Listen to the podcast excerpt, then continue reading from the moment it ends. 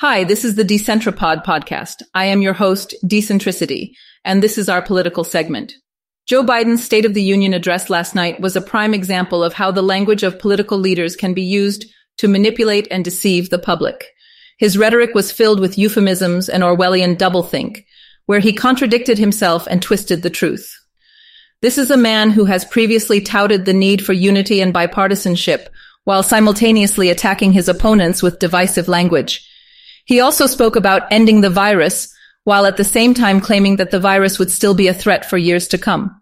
Well, last night he claimed to have stopped the rise of China and made it weaker, while China was actually able to fly a spy balloon over the U.S. nuclear silo locations. He also promised to create millions of jobs, while in fact the jobs are simply recovering from the many more millions of jobs lost during the pandemic, and neglected to mention the record trade deficit under his presidency. He even used the phrase forgotten men and women, which was actually famously said by Donald Trump, making Biden's State of the Union speech seem like a fake MAGA speech. Need I remind you also that the accusations of Hunter Biden's collusion with Burisma in Ukraine has not been answered, despite the fact that this is an ongoing scandal that has been a topic of discussion for months now. This type of doublethink is reminiscent of the world of 1984, where citizens are taught to believe that war is peace and ignorance is strength.